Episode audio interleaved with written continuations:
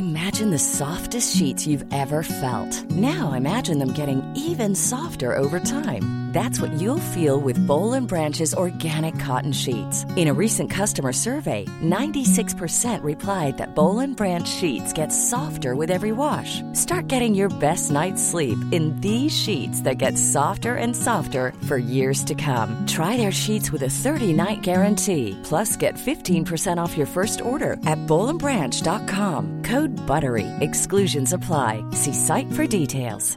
I'm Sandra, and I'm just the professional your small business was looking for. But you didn't hire me because you didn't use LinkedIn jobs. LinkedIn has professionals you can't find anywhere else, including those who aren't actively looking for a new job but might be open to the perfect role, like me. In a given month, over 70% of LinkedIn users don't visit other leading job sites. So if you're not looking on LinkedIn, you'll miss out on great candidates like Sandra. Start hiring professionals like a professional. Post your free job on linkedin.com/achieve slash achieve today. Hello and welcome to the Renaissance English History Podcast, a part of the Agora Podcast Network. I'm your host, Heather Teysko, and I'm a storyteller who makes history accessible because I believe it's a pathway to understanding who we are, our place in the universe, and to more deeply connecting with our own humanity. This is episode 132, and it's an interview with Tony Riches about Catherine Willoughby, the subject of his new book. But before we get into that, I just want to remind you that even if you can't come to TudorCon in person, there are digital streaming watch party tickets available. So all of the talks will be filmed, and you'll be able to download them and watch them later with the transcripts.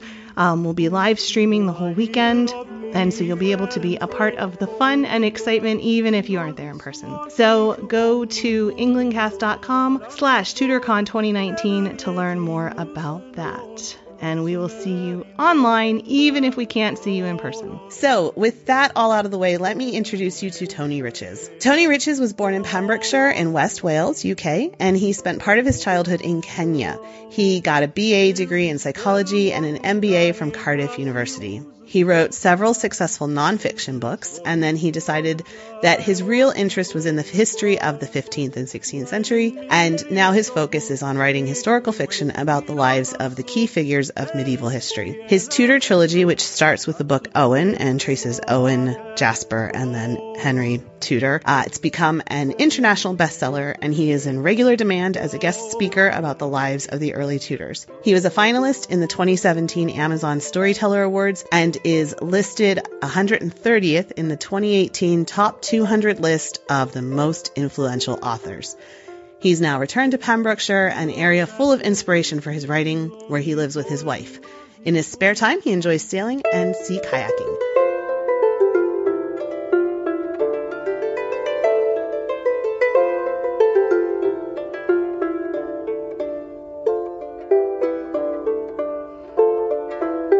Anyway, we shall talk about Catherine Willoughby now. Yes. I wanted to ask you questions in two sorts of uh, veins.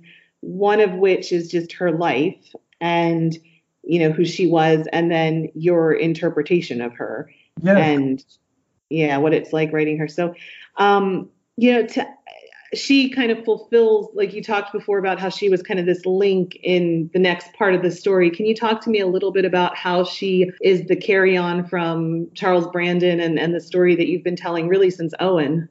Yes, well, that's exactly right. Is that I originally started researching Henry because I was born in Pembroke, the same as Henry Tudor. And then I went back a couple of generations to look at Owen Tudor, who at the time uh, had, he didn't have a bad press, he didn't have any press at all, really. So um, that that was where I started from. And then each book seamlessly, slightly overlapped and continued somebody else's story. So in Owen, Henry was born, and then in Jasper, the second book, he came of age. He became king in the third book. And it was easy to decide where to go next because his daughter, Henry's daughter, Mary Tudor, nursed him through his um, dreadful time with the quinsy when he could hardly swallow or let alone speak. And I was intrigued by Mary's story because, of course, her brother Henry promptly sent her off at 18 to marry the King of France. And that's that led to studying Brandon's life, of course. And I realized then that um, I had the Tudor trilogy, but it'd be perfectly good to have the Brandon trilogy because it would be Mary with Charles Brandon, and then after Mary's days, of course, he marries his young ward, 14 year old ward Catherine Willoughby. And the more I started looking into Catherine's story, I was absolutely fascinated because it's a proper roller coaster ride, whether you're talking about just relationships or um, a Tudor woman in the time of the Tudor court, or the religious um, seesaw that was going on, where you could get burnt at the stake for being on either side at various times. I shouldn't laugh; it wasn't funny to be burnt at the stake, but but even even Henry himself, and one day he'd burn Anne Askew, and then on the other day he's burning er, burning the monks. It's like. but you see, Catherine actually knew Anne Askew because Anne was a Lincolnshire woman who got thrown out by her Catholic husband for wanting a simpler form of religion. And um, Catherine Willoughby was very much tuned into that and right. so helped her. But then when Anne was being tortured on the rack in the Tower of London, um, Catherine must have been really quite concerned that at some point she'd be named. And of course, they didn't used to used to ask very leading questions, you know. So, um, you know, is Catherine Willoughby a witch and a heretic? And if Anne Askew just said the word yes, um, then Catherine could have been burnt at the stake. But the amazing thing is that, I mean, you have to respect Anne, Anne Askew. She went to her death without naming Catherine Willoughby. And um, that really must have hardened Catherine's views about reform and the need for reform and the injustice of it all. You know, it's it's really quite difficult to to understand. Just it was a matter of life and death, what religion you believed in, and I know there are countries in the world that are still a bit like that today, but um, it, it is completely shocking. And so the the other interesting dynamic, of course, is that Catherine's mother, Maria de Salinas, was um, a champion of Catholicism and um, Catherine of Aragon's lifelong companion. So Catherine Willoughby was brought up uh, a staunch Catholic, so she had that as a background. Last month, I visited um, Grimsthorpe Castle, and I'd always thought that the chapel was a, a fairly modest thing, being a Protestant chapel. But the chapel is a prominent room in the castle as you go in into the great hall, you turn right, and there is this magnificent high ceiling room. And it was just amazing to stand in there and think, this is where Hugh Latimer preached, risked his life, by the way, to preach to Catherine and her neighbours about the need for a simpler form of religion that ordinary people could understand. And he got burnt at the stake for that yeah. in Oxford with, with Cranmer. That was, you know, the greatest injustice. And I think um, if I had time, I'd write a whole book about Hugh Latimer because what a character, you know. Mm. And yet it's so hard to to get it, you know, that it happened then with the other. I'm I, I got into Tudor history, gosh, 25 years ago through singing the music of William Byrd and think, you know, in high school and learning that he was a recusant Catholic and what's a recusant Catholic and, That's... you know, getting that was kind of my my entree into this was the Latin masses that were written during uh, the Elizabethan period that were sung in secret and that that really appealed to the rebellious teenager in me, you know, and um, and there's a, it on both sides. It, it just this. I wonder how much of that it could that could be a whole discussion, but how much of that was also linked to kind of the new scientific discoveries and the realization that people were making that um, that maybe the earth wasn't the center of the universe and religion wasn't all you know we're right before the enlightenment and it's almost like there has to be this last gasp of of religious fervor taking over on both sides and makes me think about that.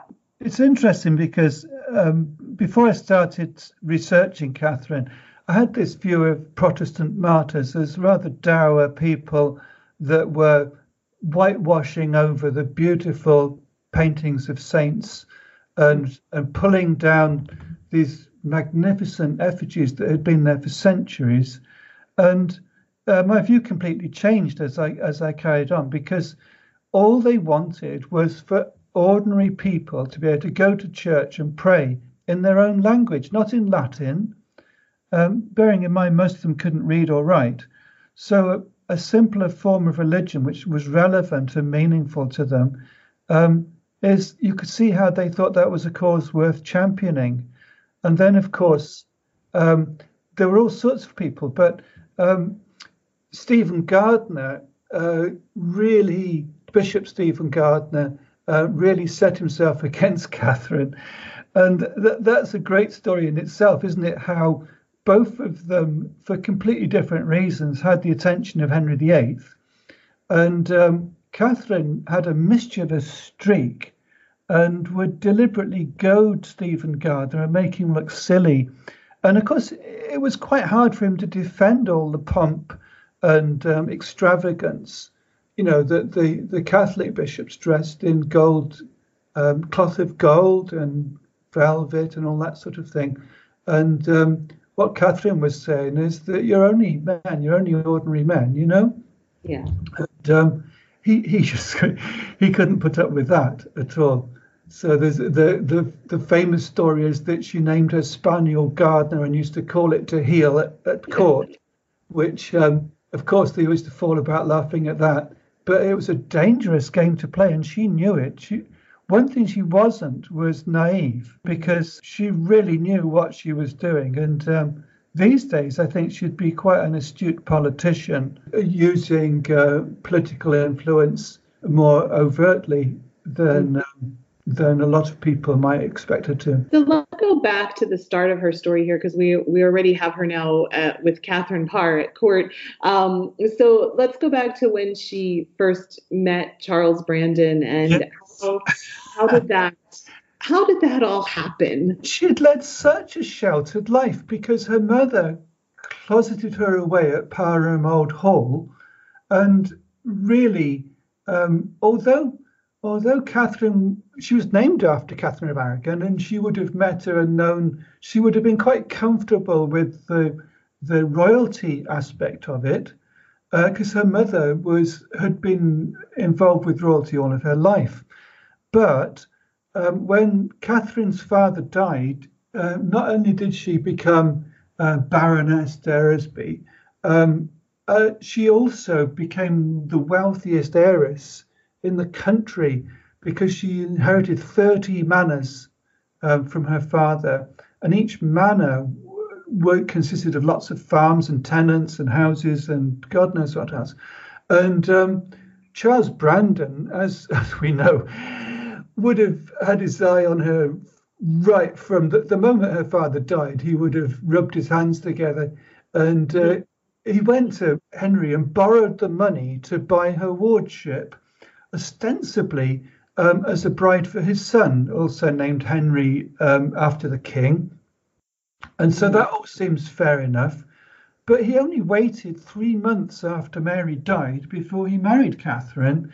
And it's that that raised the eyebrows at court, not the age difference, because um, it's so important not to apply modern standards to it all, because, you know, Brandon was my age, and then she was a 14 year old, not naive, but um, she'd led a very sheltered life.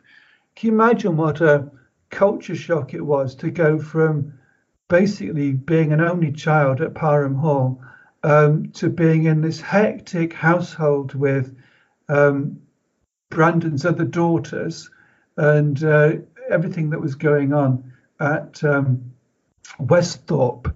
Uh, so she had a lot to get used to and a lot of adjustments to make. And then straight away, she's right into the the, the, the Tudor court and, and, meeting the king, and then, um, of course, um, getting a lot of attention from uh, everybody because, of course, they were the premier Duke and Duchess. They were the Harry and Meghan of um, of the time. You see. Right. Right. And what was their relationship like? Because in your book, you you show perhaps you know a companionship, but you you have her not particularly madly in love with him. I struggled with that uh, consulted a few people, including my wife. How do you deal with the relationship between um, an older man and a 14-year-old girl uh, without without drifting into uh, murky waters? And of course, um, she thought of him like a father figure. Don't forget, she'd lost her father, so she was in need of a father figure, and he fitted the bill perfectly. He was an old man, um, not by modern standards, but by Tudor standards. When I was at Grimsthorpe Castle, their portraits hang on the wall in the corridor, um, quite close to the room where Catherine spent her last days. And on the left hand side, you've got Charles Brandon, um, really looking like the elderly Henry VIII with a, a, yeah. a very corpulent with a grey beard. You've probably seen the portrait. Yeah. And then to, to the left of him is the the older Catherine Willoughby, but of course she's not that much older. She's only in her thirties, and uh, she looks a young, and attractive woman. And um, I, I, believe she quite enjoyed being Duchess of Suffolk. She she liked that world. She she got on well with um, Charles's other daughters because they were the same age, of course, and um, it was a breath of fresh air after having been closeted away with her mother with only servants for company. And although she was 14, she grew up fast because she started um, attending Hugh Latimer's um, sermons at Hampton Court. You, have been in the, the chapel at Hampton Court with the fantastic yeah. It was in that very chapel, you see. So I can really picture the scene where this I won't say impressionable young girl, but she had a very inquiring mind and was very questioning about the status quo. So to to, to be legitimately exposed to somebody like Hugh Latimer, um, who Henry VIII was quite happy for, for Hugh to be quite controversial because he enjoyed the way it um, upset the the Spanish ambassadors and people like that. Because Henry was quite mischievous as well, of course, in lots mm-hmm. of and uh, but Catherine was probably taking notes and thinking, hang on a minute, um, this is all starting to make sense to me. Whereas uh, the Catholicism, her mother, which was of course the it, it, the the harsh Catholic Spanish Catholic. Um, that's the Spanish Inquisition kind of Catholic. Right. Yes, that's exactly right. I, I, mean, I don't want to upset any Catholics because um, I'm trying to say, if you think of it as a continuum, um, this was over right over to one side, the Spanish Inquisition side of Catholicism, and um, I think Catherine might have started a bit more over to the other side, and then really signed up to the idea of the need for reform. And it wasn't called Protestantism in those days, by the way. Of course, it was just the Reformed religion, and, and they started calling it the the true faith uh, which is a bit provocative for people like Stephen Gardiner, wasn't it? and of course, yeah, you have people yeah. like Archbishop Cranmer, um, hugely influential characters, uh, that said, "Yeah, we agree. We agree that it's you know we've got the Church of England. It's time to to make our mark and think about the everyday person turning up at church who sits there blankly and incomprehendingly listening to the the music but not understanding the words. I tried not to make my book um, too religious, mind you, because that that could have been a, a, bit too much the other way. Because religion was only one part of uh, the rather complex jigsaw of Catherine's life, and um, she, you know, she was wanting really, I suppose, the whole time, uh, some proper love and affection because her mother was um, old school um, love and affection, I suppose. I tried to, I tried to hint at that. Uh, her father was was gone. Um, Charles Brandon was a bit of a um, how can I put it? I, I don't think he might have treated Catherine as much as much of a wife in terms of his love and affection because um, at the end of the day he married her for her fortune and he didn't waste any time in taking control of her 30 manors in Lincolnshire and becoming really the the elder statesman of the North. So he he became the the um, greatest landowner in Lincolnshire and promptly took the money from the dissolution of the monasteries and rebuilt Grimsthorpe. So the Tudor rooms at Grimsthorpe, um, a lot of those have actually got stone from the nearby um, Catholic monasteries, and uh, Charles Brandon is the person responsible for it. So, um, her life during the after Anne Boleyn and af- after she's married and she has children with Charles Brandon, she has her sons. And what's life like for her then with Anna Cleves and the kind oh, that, of later part? Yeah, that was, I, I think um, she didn't know it at the time, but it was the cleverest move that Catherine made because um, what happened was that Henry needed somebody uh, to go and welcome Anne of Cleves, and so he he said to Charles Brandon, "You you can represent me there. Go to um, Deal Castle in Kent, and um, welcome this this uh, queen." And of course, Catherine accompanied him, not realizing that it would change her life, mm. because um, later on uh, that connection and Cleves um, became a lifesaver for her. But at the time, uh, she could really sympathize. She could be a huge help to Anne of Cleves, or Anna of Cleves, as I now call her, because that was her proper name. And um, Catherine knew all about what it was like to be a stranger at the Tudor court and how best to deal with Henry VIII. She would have been quite intrigued by Anna because um, Anna could hardly speak English. She, she spoke German, and um, Catherine could speak French and Latin, but not German. So it must have been quite interesting to see them develop a friendship. And so then her husband uh, dies, and uh, well, there's the whole the relation, the everything happening with Catherine Howard, and then he he was in Scotland, and then he was in France, and then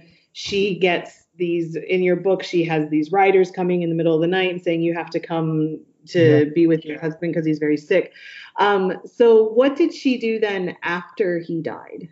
She went into mourning and put all of her energies into um, acting as a um, advocate for the reformed religion.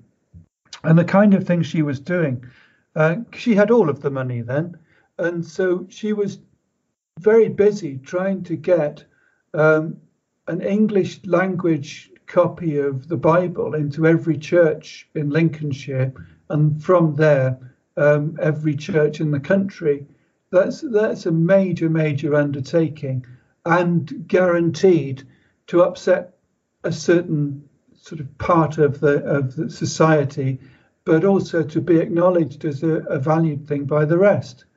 And so um, that took up a lot of her time, and I, I think it was about uh, three years before she she finally actually um, came public with her love affair with Richard Bertie, who was her master of the horse, and and quite a interesting character in his own right because his role in helping them in exile, he was very brave. He could have uh, taken no risk at all but he actually went to the Tower, he went to Westminster to see if he could negotiate some kind of deal for the family and um, stood the risk of, of being incarcerated in the Tower for life or executed or burnt at the stake or whatever. And he took that risk. And then he went on his own um, to prepare the way for them, uh, which he needn't have done. And um, at first, I couldn't understand why he'd done it. And of course, uh, it, it made sense. He could travel fast and light and incognito and, and do some negotiating and fix up somewhere for them to live.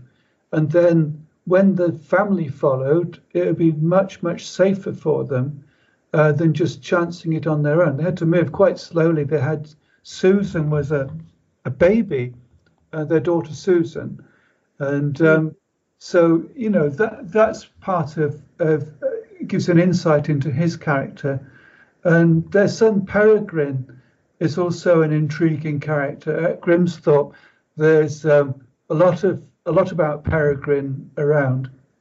So um, they did marry for love. They were very much in love, and uh, one of the things I did was I visited their tomb at the Willoughby Chapel in Spilsby in Lincolnshire, and uh, they're there side by side, Richard and Catherine, effigies of them, and you get a real sense that that's what they would have wished. I want to go back to her her sons with Charles Brandon because she had quite a tragedy happen with them. Yes, I um, mean, I, am trying to avoid spoilers for people that haven't read. The oh, book. okay, right.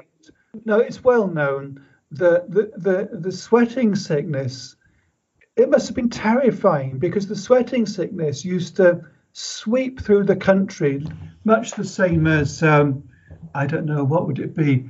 Uh, like the flu or something? The flu does now, uh, except it would, it could take half the population almost within 24 hours. If you got it, there was no cure and you'd shiver and sweat and die, you know? And yeah randomly people used to survive it, and um, also like Anne Boleyn survived it. Yes, that's right. That's a good example. And perfectly fit and well, healthy people like um, Catherine's sons, they were at university, and to be safe, uh, she moved them right away to an isolated um, bishop's palace at Buckden, which, by the way, is uh, by the, the connection is that that's, of course, where Catherine of Aragon spent her last days. That's how Catherine knew about mm. it. So she thought, well, I can relax a bit now because the obviously um, somewhere like Cambridge, the sweating sickness with all the close together houses, narrow streets, and everything like that. They didn't know how it was spread, by the way. They still don't really understand it. So can you imagine uh, what it must have been like to hear that one of her sons had the sweating sickness because it was like the toss of a coin. There was a a 50-50 chance of, of life or death. Yeah. Um, and so to, for them to both die uh, within hours of each other must have been the end of the world for her, really, because I can't I can't imagine how you go on from that. I don't. Oh. Well, I, I did, I did wonder whether to just have a whole blank chapter where nothing happens. yeah. Because she, she was just completely, utterly devastated, and of course this is, this is where Richard Bertie, um, who was a, he wasn't really her servant because uh, master of the horse isn't really the same as a servant. You know, it's a member of the household. So Charles Brandon was Henry VIII's master of the horse, for example. That didn't make Charles Brandon Henry's servant. It made him a valued sort of um, right hand man kind of thing. And Robert um, Dudley was Elizabeth I's yes. master. Oh, that's another yeah. good one. And um, so it's a very, a very good role to have. But what I found out was that Charles Brandon had started a, a breeding stud at Grimsthorpe, and uh, this is where Richard Bertie had been recruited as an expert horseman, and he did a very good job of developing that breeding stud into something which was renowned, uh, at least throughout Lincolnshire. But you have to remember how important horses were at the time. Uh, they were the everyday transport, but they were also the the um, luxury transport of the time. So to be um, managing the, the very best selecting the very best horses and breeding them and then being able to sell them on uh, was a very astute way of running a business. Mm-hmm. And that was his that was his role. So um, he would have been quite a comfort, I think, to Catherine when she was uh, possibly her lowest ebb.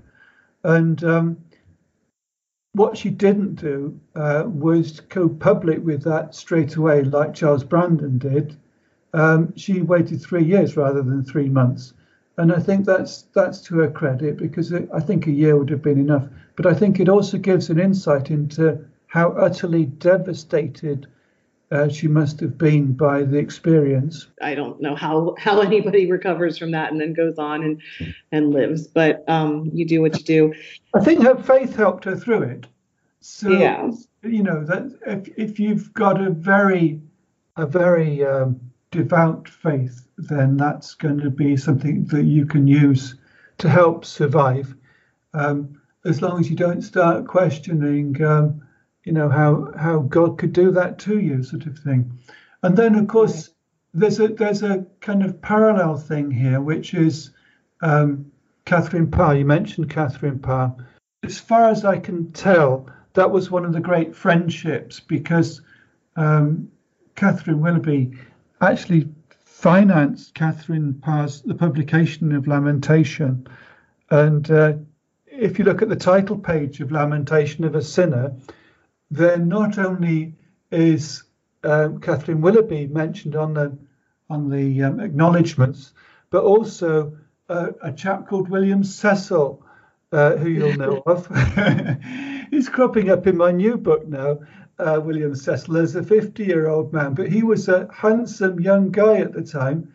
Unluckily for Catherine Willoughby, he was happily married, but it be it would have been that would have been a good match, I think, William Cecil and Catherine Willoughby, because uh, they shared a lot of interests, but they also had a lot of similar qualities, and of course they both had privileged access, uh, firstly to Henry VIII, then to Edward, and then, ironically, I say ironically, but um, Catherine knew. Not only did she know all of Henry VIII's six wives, she knew all of his children and she'd actually um, played cards with Mary Tudor and knew her well. There's all these fascinating, you know, at, at, school you get given a very black and white picture of it all. It's all very straightforward. Mary Tudor, Bloody Mary, murdered all, you know, and it's much more complicated than that. Uh, well, I wanted to ask you, um, what, and I, without giving away too many spoilers, when Catherine Parr died, Catherine Willoughby was involved with um, raise well being named the. She wasn't too pleased about that because right. uh, the the last thing the last thing she needed at the time was a baby to look after, and um, you know, uh, especially um, a Seymour, which which you could say was a Seymour, and um, she didn't have any choice basically. So uh, they all they all turned up at Grimsthorpe, um, not just a baby, but a complete entourage of, of people because uh, the, the child came with its its wet nurses and governesses and servants and uh, the whole lot. Mm-hmm. And um, you know, it was just a fait accompli. Basically, there was no, there was no um, doing anything about it.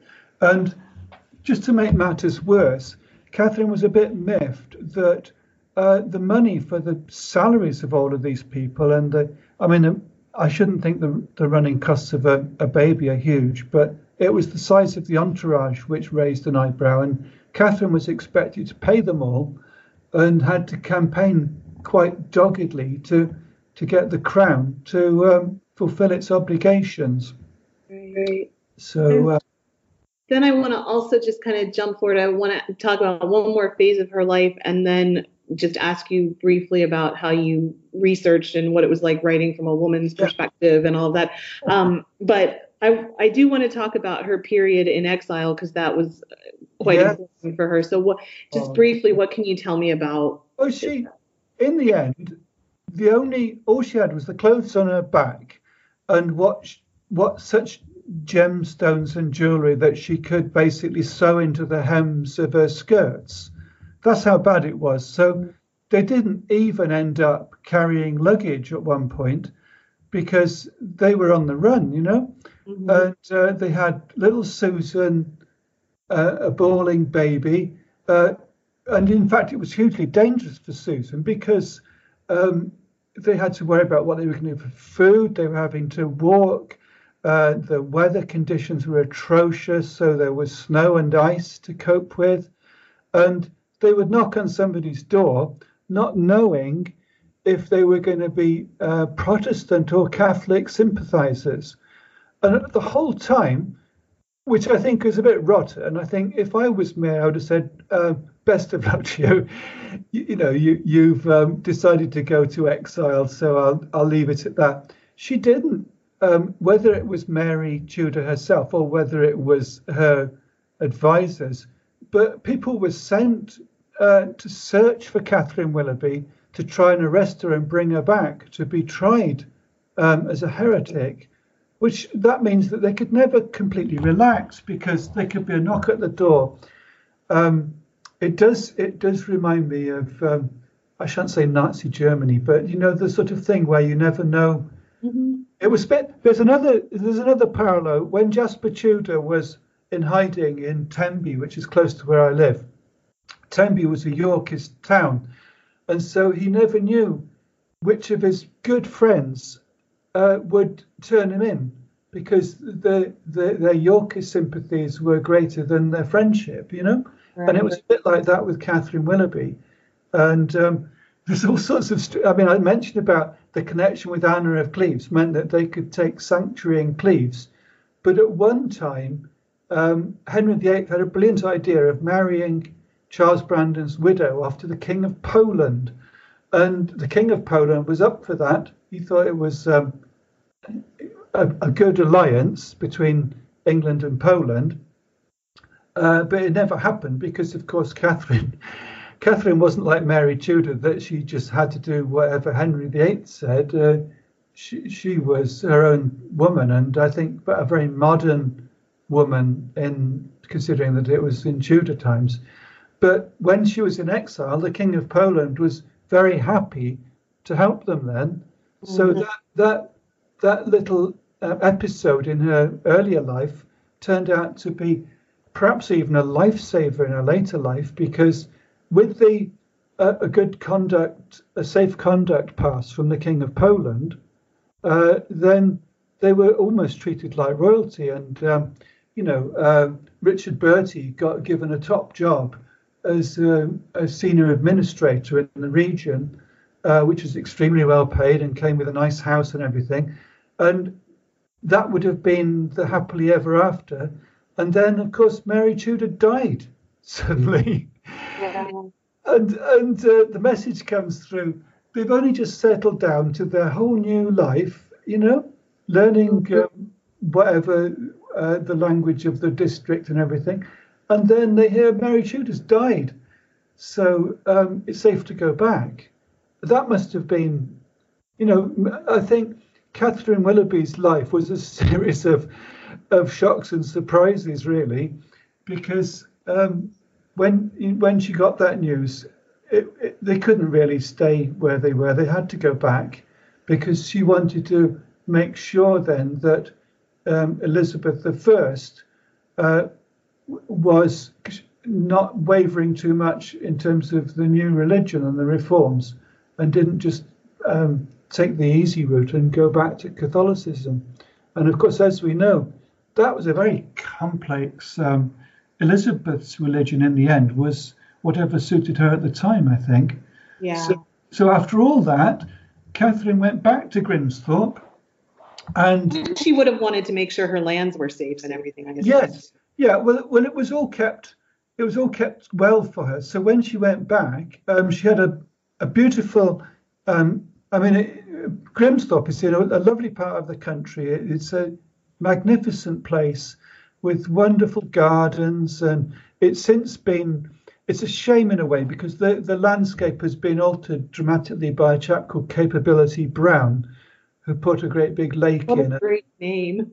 Yeah, but but there's still you can still we actually walked through the Tudor gardens, uh, which Catherine Willoughby would have known and loved, and um, you really do get a sense uh, that the, the years just vanish, and you can get a sense that she could just be round the corner, perhaps reading her prayer book or something, you know, looking at the view, and uh, it's on a it's on a bit of one of the few raised bits of ground in Lincolnshire. Lincolnshire is very flat and reclaimed from the sea, a lot of it, but um, Grimsthorpe is on a rise. So you've got these magnificent views into the far distance, which are quite inspiring. And um, it was easy to see why Catherine would choose to return to what was actually her father's house, because her father was given Grimsthorpe by Henry VIII as a wedding present when he married Maria de Salinas. And so her father and mother's spirit um, imbued the place. And of course, um, Catherine could use it then as a base to carry on her work to um, promote Protestantism. It's such a, a wonderful story, her life. Like you say, she is quite modern in so many ways. What was it like for you writing from her perspective and you know what kind of what did you do to kind of get in character to write her story? yeah, people ask me that because they say, how can you possibly? I tell you what, I'll confess I always struggle with childbirth scenes because although I've had two children, um, was present, um, I've got a very different perspective on it. So my mm-hmm. wife reads those bits and helps to tone them down or to make them a bit more authentic. But of course, this is the third time that I've written a, a, whole book from the point of view of a woman because I started with a fascinating um, woman called Eleanor Cobham. I don't know if you know about yes. her. She was diary. she was tried for witchcraft and um, imprisoned for life. So I, had I had to try and get myself into her head. So I went to Beaumaris Castle and sat in the cell that she was actually in. And um, it's not so difficult as, as you might think at the end of the day because uh, there's there's quite a lot of information around about the lives of Tudor women, some excellent books, and um, I then obviously wrote about uh, Mary Tudor, Queen of France. And uh, so you know that gave me a bit of practice, and I think I'd like to think that by the time I got to writing Catherine's story, I was much better at seeing the world through her eyes than if I'd not had the, the practice of writing the previous two uh, books about women. I'm now writing about um, a rather fascinating chap called Francis Drake. and, and uh, I'm finding out that virtually everything I thought I knew about Francis Drake was wrong, which is which I shouldn't be surprised about. But he's a really intriguing character. But um, I can't wait to get on to uh, writing about Francis's wife, Mary um, Newman. Very little is known about Mary, but I'm glad I've got her in this story because he spends a lot of time away at sea. But I can also try and look at how Mary Newman views him. So I've got into this sort of vibe now, and I, I can yeah, uh, yeah. quite enjoy writing that. So um, we've talked for a long time here, and I thank you for your your generosity in sharing your knowledge and in being willing to do this, especially after all our tech issues. Um, so to say about Catherine Willoughby, I do recommend to anybody that's in the UK to to visit the Willoughby Chapel in Spilsby because it's such you feel such an instant connection with um, Richard Bertie and Catherine Willoughby. You know, it, it, you can you can almost sense their presence. It's a bit like when you go to Westminster Abbey and see um, uh, Henry and um, Elizabeth of York side by side, or yeah, Margaret yeah. Beaufort. Uh, you you feel a connection with them, which you really can't get from watching uh, something on the television or reading it in a book. They're there. So your book is on Amazon, and um, people can buy it there. And... Yeah, I'm pleased to say that the actress Ruth Redmond, she's a she's a well-known UK actress that did the audio book for Mary Tudor. Um, she did a wonderful job. I don't know if you've heard her. I, I did, yeah. But she's agreed to narrate um, Catherine.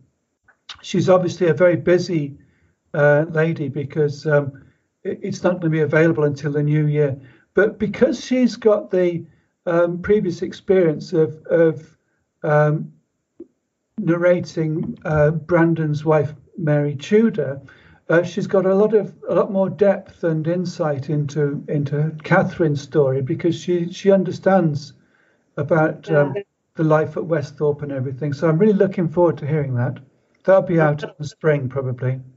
Thank you so much, Tony Riches, for being here and for sharing and for continuing to tell these stories. You tell really wonderful stories, and it's a, a privilege to speak with you, and it's a privilege to read your books, and um, and I just really appreciate it. Well, thank you for inviting me, and I really appreciate that. And I look forward to speaking to you again, perhaps one day about Francis Drake.